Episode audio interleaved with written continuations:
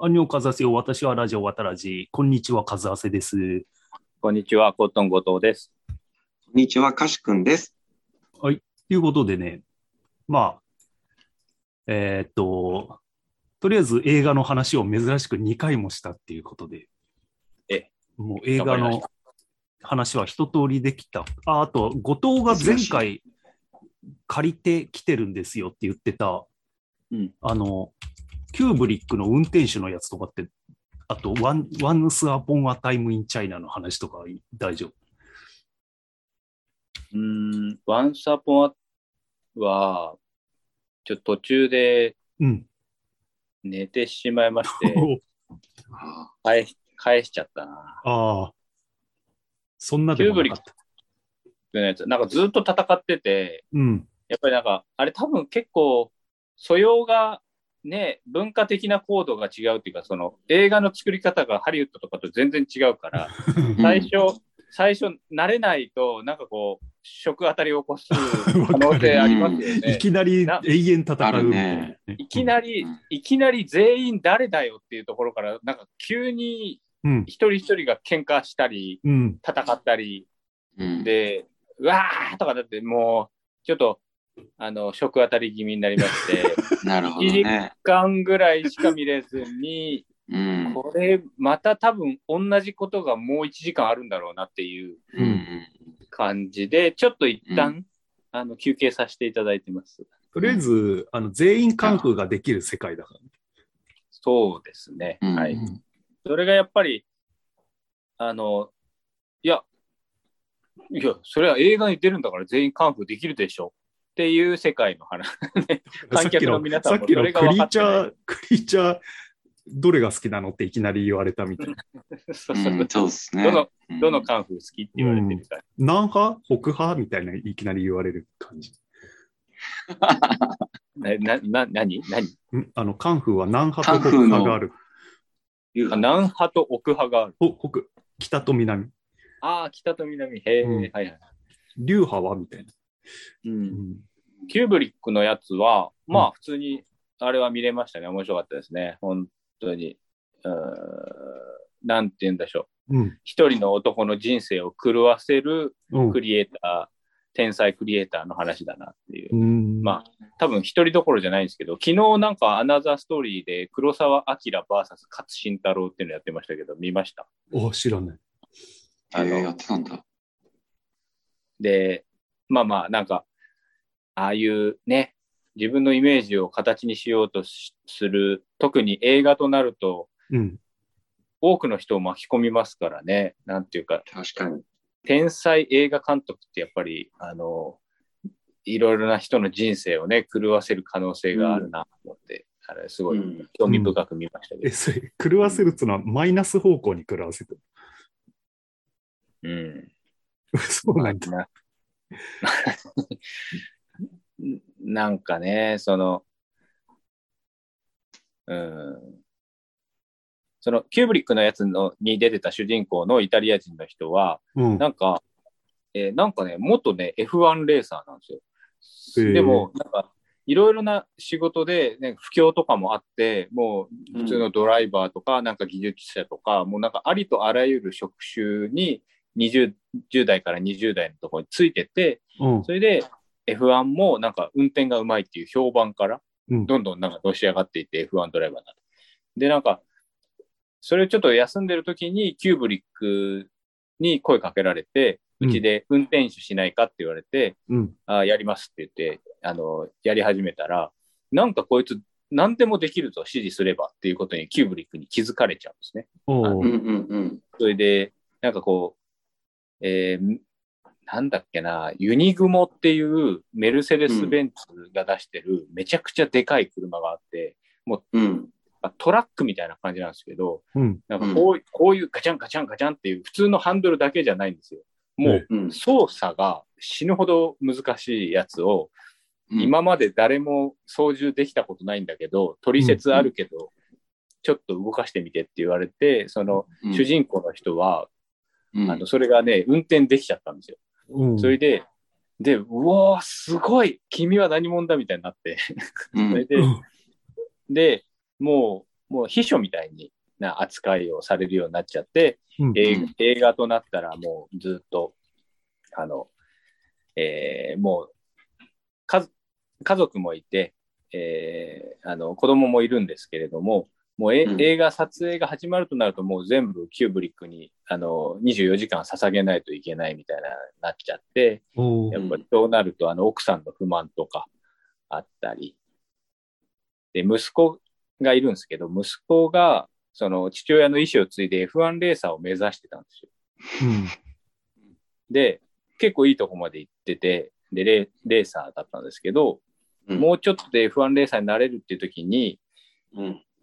なんかね、交通事故で、両足切断することになっちゃって、うん。それで、で、F1 レーサーの夢はもう諦めざるを得なくなるし、うん。もう本当に命に関わる話だから、うんとか言って、うんでそういう時って、キューブリックが、もう、ものすごい親身になるんですよ。もう、どのこの名医を紹介してやるとか、うんすっごい、あの、言ってくるんですけど、うん。もう、それに関しては、俺は、あの、絶対にキューブリックの、あの、には協力してもらわないっていうふうに決めていた。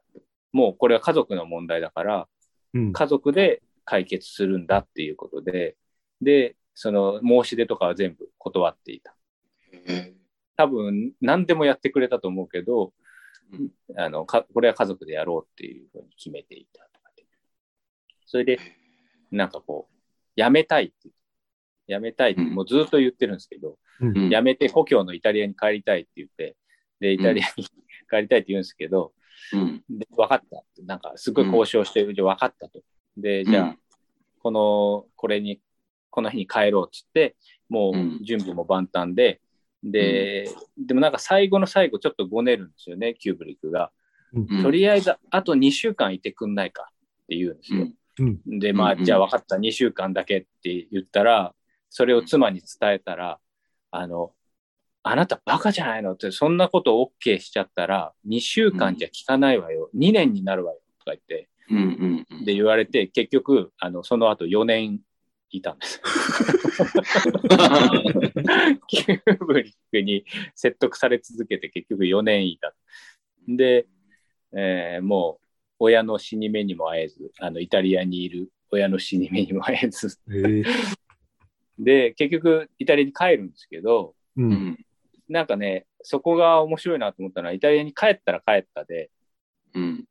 刺激なくなっちゃって、おうんーあの、何年かしたら久しぶりにあの、キューブリックに会いに行くんですね。アメリカ、あうんうんイイギリスか。うんそしたら、あの、ちょっと、君がもしいたらね、撮ろうと思ってる映画があるんだみたいなことを言われて。うん。うん。うん。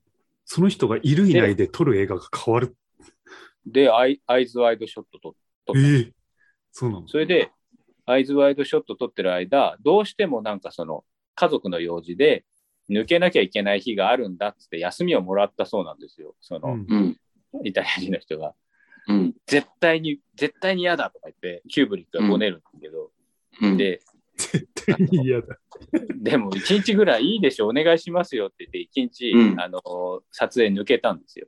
ううん。うん。そしたらなんとキューブリックはその日うん、撮影するのをやめたんですよ。その、彼がいない。え。彼がいないと回らないからとかすごい、そこまで。っていう、キューブリックに愛された男っていうあの映画でしたね。で、えーめちゃくちゃ面白いね。そうですね。面白かったです。それで、なんと、おすごい最後のオチみたいな感じで出てきたのが、その、映画興味ないんですよ、その人。おうん。うーん。んで、言われる、言われた仕事をこなすっていう、まあ、うん。自分の中でそれをやって、それの積み重ねでキューブリックうん。と一緒に仕事をしてたんだけど、うんうん。あの、イタリアに帰って時間があったから、初めてうん。キューブリックの映画見てみたらしいんですよ。面白いね。で、初めていろいろ見たら、うん。あ、この人天才だったんだなっていうことが分かった。面白い。それで、あの、また再会した時に、そのキューブリックに、うん。なんか映画見たらしいじゃないって言われて、うん。はい、見ましたっつって、何が一番気に入ったって聞かれて、うん。で、それで、で、ちょっとタイトル忘れちゃったんですけど、うん。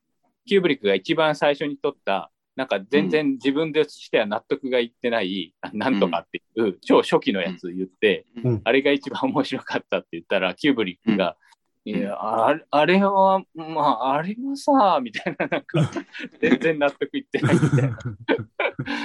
まさかそれ言われると思ってなかったみたいな。えー、キューブリックファンはなんか。あんまりそうです、そうなんか、多分、キューブリックの映画って普通じゃないじゃないですか。う。うんん。で、多分その初期の映画ってちょっと普通の映画だったんじゃないかなって思うんですよ。あなるほどあね。なんかちょっと、あの、そういう方が好きっていうね。なんかそこが最後落ちみたな。ないんか、なんかさ、クレイジーな逸話の方がさ、知ってるからさ、なんかな何十回リテイク出したとかさ、そういうなんか人間味のある側面みたいなのが垣間見えるみたいな感じなのか。そうですね。あの、キューブリックのうん。家の家族、うん家族はみんなその従わなきゃいけない12個ぐらいのルールがあって、うん。うん。で、なんか、まあ、一個一個は簡単なことなんですよ。使ったものは元の場所に戻すとか、うん。うん。あの、誰かが所有しているものを使うときは、あの、許可を得るとか、うん。あなんか仕事、誰かが仕事をしているときは何かとか、なんかあの、ドアは必ず閉めるとか、なんか、そういう、で、それがなんかこう、ルールとして、これは守りましょうん。う。うんん。なんかすごい、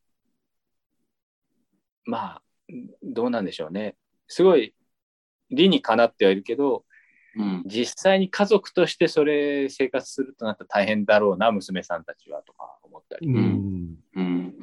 なんか、その、おその話聞いてて思ったんだけど、えっと、まあ、キューブリックは、まあ、天才だし、そういう異常なところがある人だと思うんだけど、その、それについていけたそのイタリア人の人、その人にもちょっと異常なものって感じたの。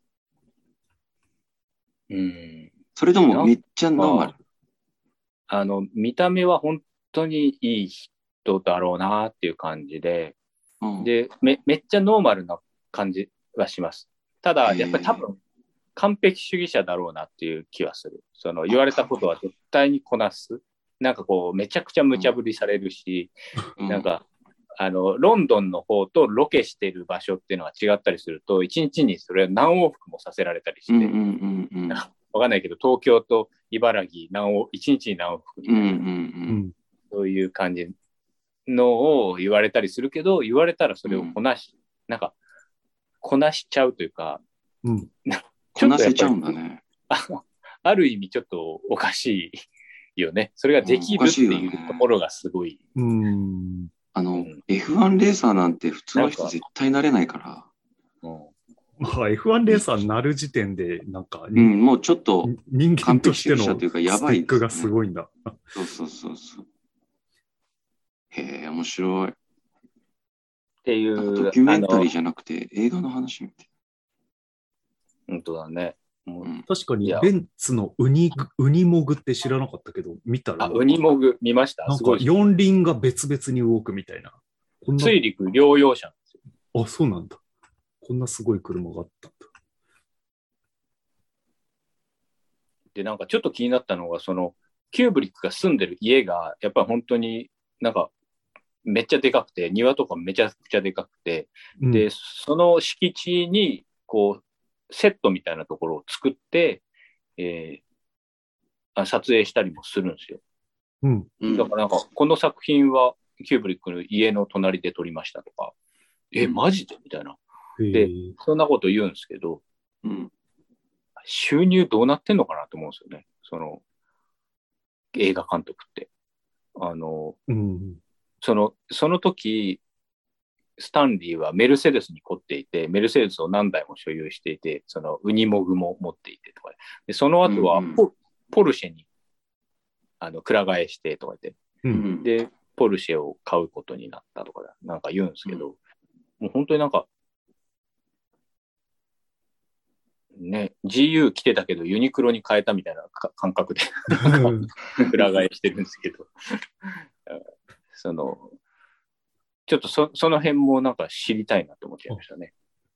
なんかね、HR ギガのドキュメンタリー見たときは、なんか、うん結構逆で、もう、まあ、もう、もう年取ってからのドキュメンタリーだったけど、なんかね、水木しげるみたいな感じで、なんか、何でもウェルカムみたいな、なんか人間的な魅力で生きてるみたいな、その、もちろん絵とか、そのデザイナーとして有名なんだけど、それ以上にもうなんか人間的魅力がすごすぎて人が寄ってくるみたいな。なんか家になんもう結婚離婚繰り返しまくってて、で、あの、何回か前の奥さんが家で働いてんだよ。なかなかないと思うんだけど、そんなこと。で、あと、ギーガーの家で。で、そのギーガーが、あの、ジャケット、アルバムジャケットを書いた、そのデスメタル系のバンドの人が、なんか事務、事務員として働いてたり、なんか、ほっとけないみたいな感じで、なんか、仕事しに来てて、なんか、全然あの、あの、す作る作品と全然違う人だなと思って。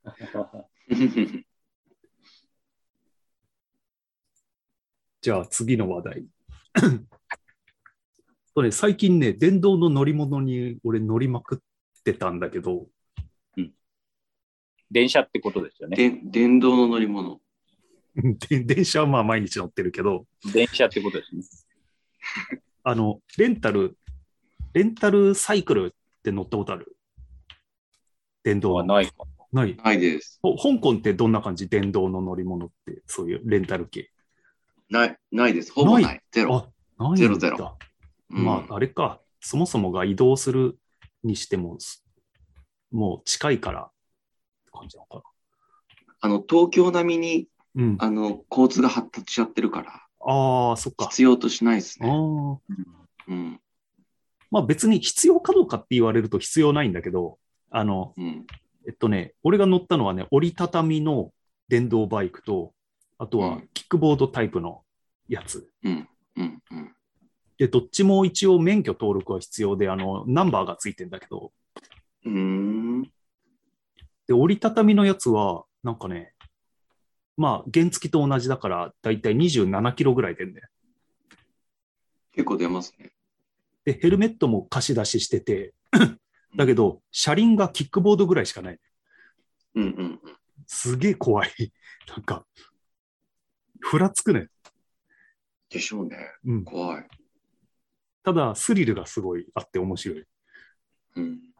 で、キックボードの方はもっちょい手軽でうん、あの、一応交通ルールは、あの、自転車と同じような感じ。で、歩道は走っちゃダメ。で、一応一通とかもちゃんと守るんだけど、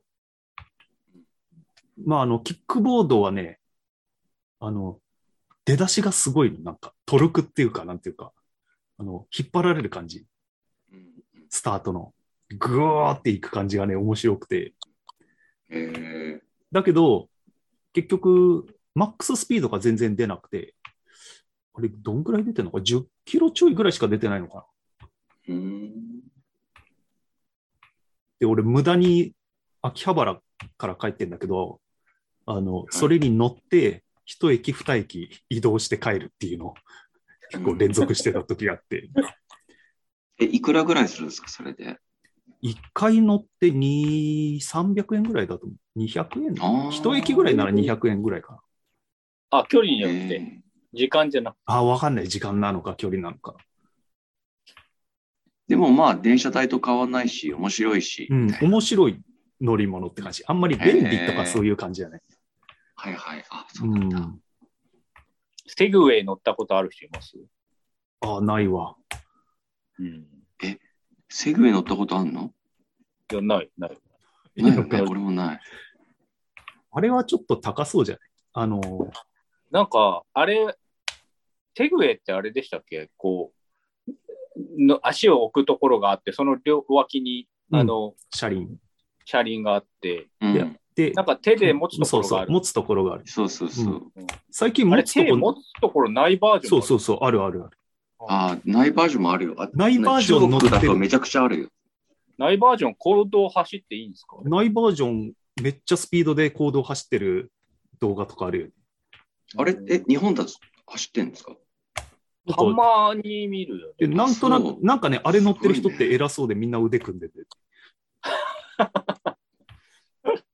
まあね、手の置き場もないんでしうょうね。ん。やっぱハンドルはあった方がいいんだよな、多こう前でうんなんか見てても怖いしね。手合わせても分。手合わせたら面白いね。うんすいませんって感じね。うん。うんあすんませんの方なんだ。ませんで乗ってくれるといいけど、なんかすげえ偉そうな腕組んでて。なるほど。じゃあ、次の話題。ちょっと薄い話題をどんどん。承認欲求をなくしたいと感じる理由と満たす方法。承認欲求をなくしたい。で、だ、誰が言い出してるんですか？これはね、えっ、と、この文章を書いてる人は、えっ、と、小野寺リヒトさん。なんか、ココロジーっていうサイトに載ってた。うん。で SNS はいいね一つで承認欲求を満たしてくれるから楽しいよね。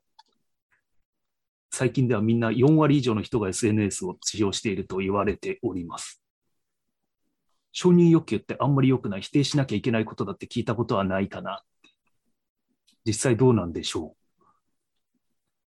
う？で、SNS でいいねが欲しくなるのは他者から好かれている実感を得られるからだからかもしれないですね。で女性に比べて男性の方が賞賛獲得欲求が高い要求、傾向にあるらしいですと。うんで、二つ目の欲求としては拒否回避欲求。他者から拒否されたくないと。それは女性の方が高い傾向にあると。うん。で、承認欲求が強い人の特徴。社交不安が高いうん。で、人から自分はどう思われてるんだろうっていうのがすごく気になる人ね。うん。あとは空気をすごく読む人。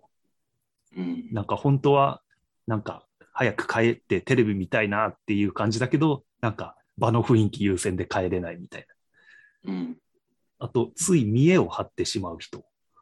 他者からすごいと思われたい。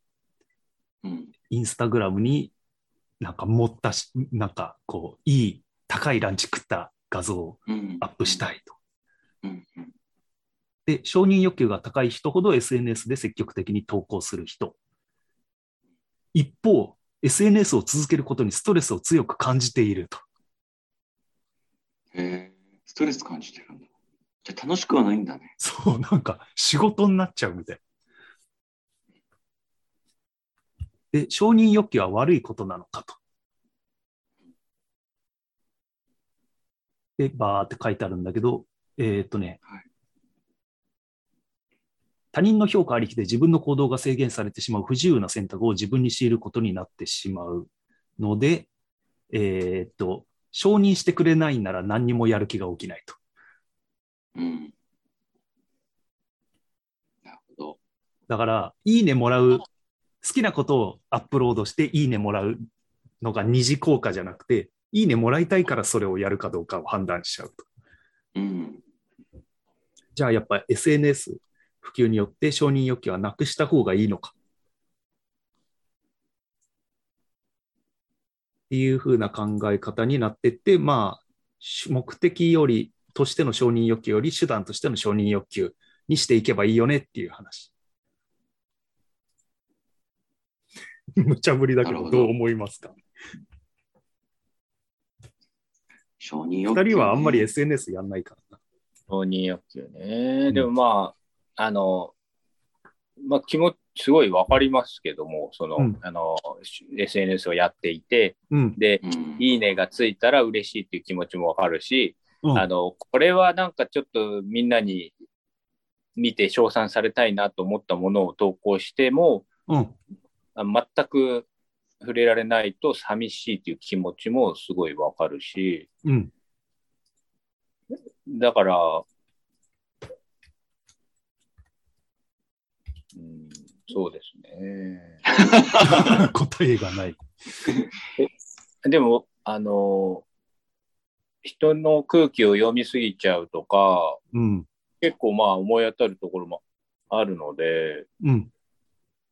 うん、あの、承認欲求って、どんどん減りますよね、多分。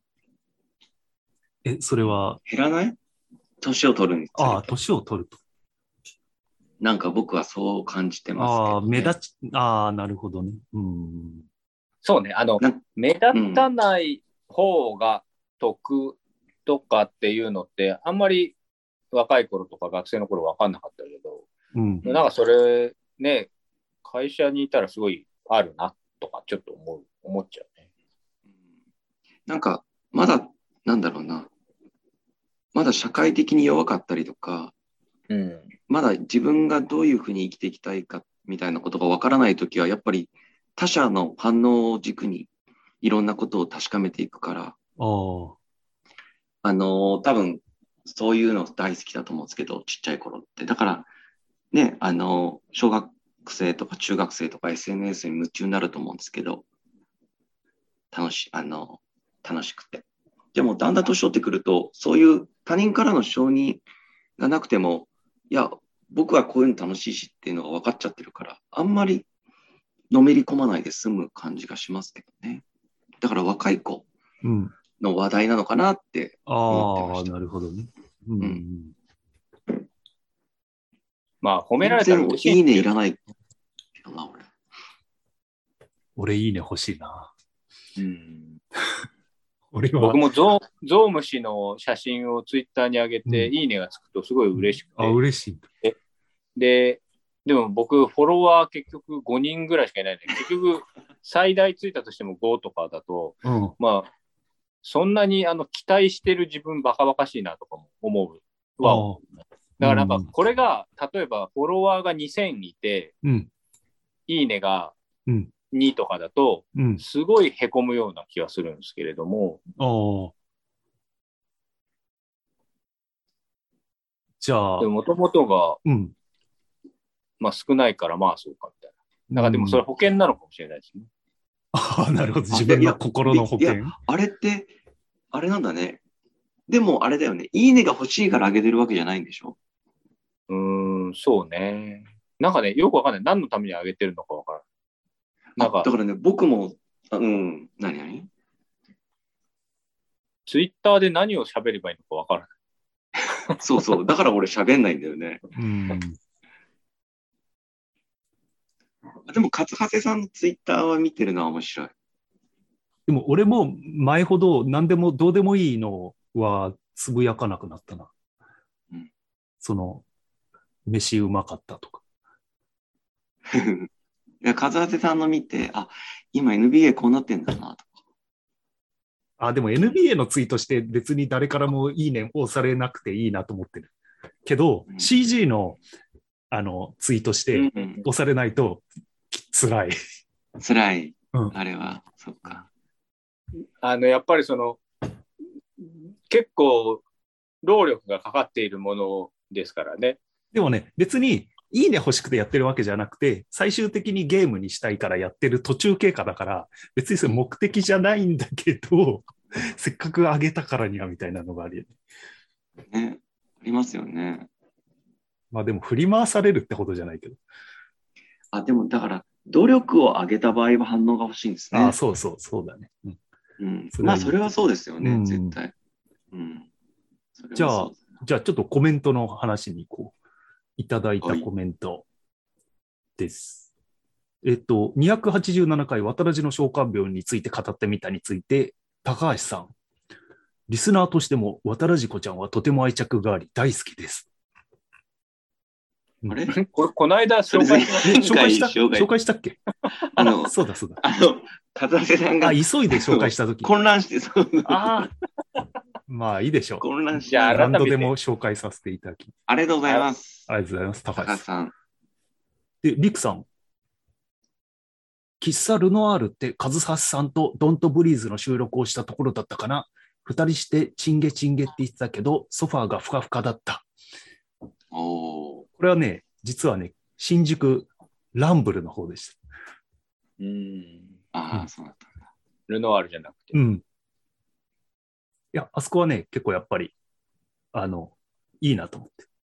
こうに、東京に来た人に案内すランブるのいいですよね。うんランブルはいいですよ。録音しやすかったですか？また行きたいです。うん、録音もしやすかった。うん。へえ。いい300ですね回の収録ランブルでやりますか？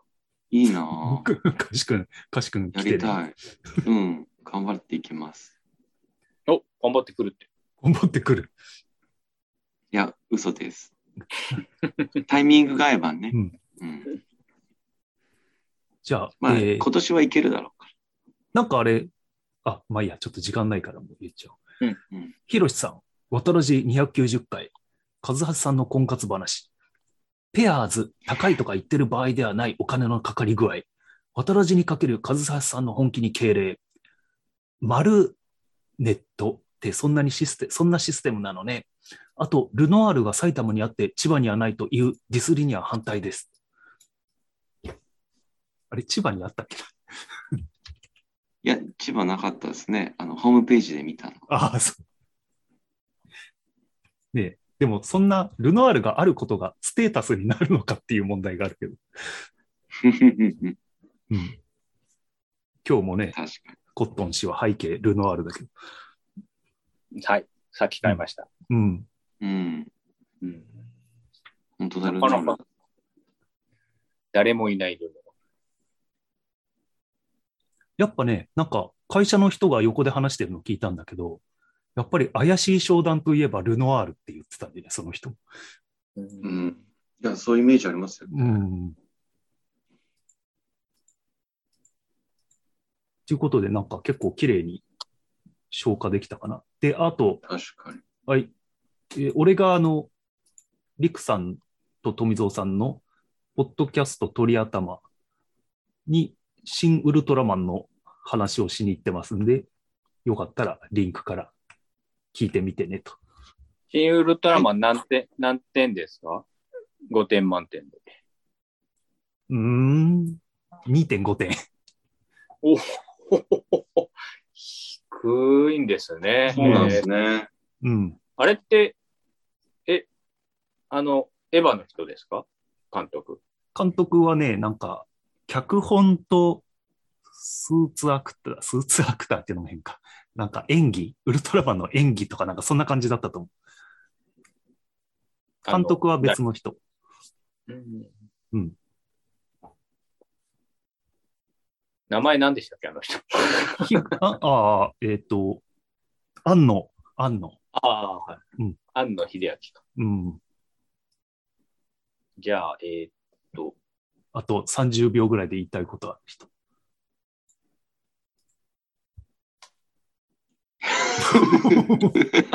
なんか今日はあの、ちょっと俺が寝起きでちょっとテンションがいまいちエンジンかからないまま終わっちゃったみたいな感じがあるな。前回はね、前回、あの爆発したからちょうどよかったんです。前回の聞きたいな。うんじゃあま得点ね。あ、これの何回、何回か前に多分アップロードしてると思あ、してます？う。うん。します？特典音声じゃなくて。いや、もうしちゃおうかな。得点じゃなくて。得点はもし、はいまあ、機会があったら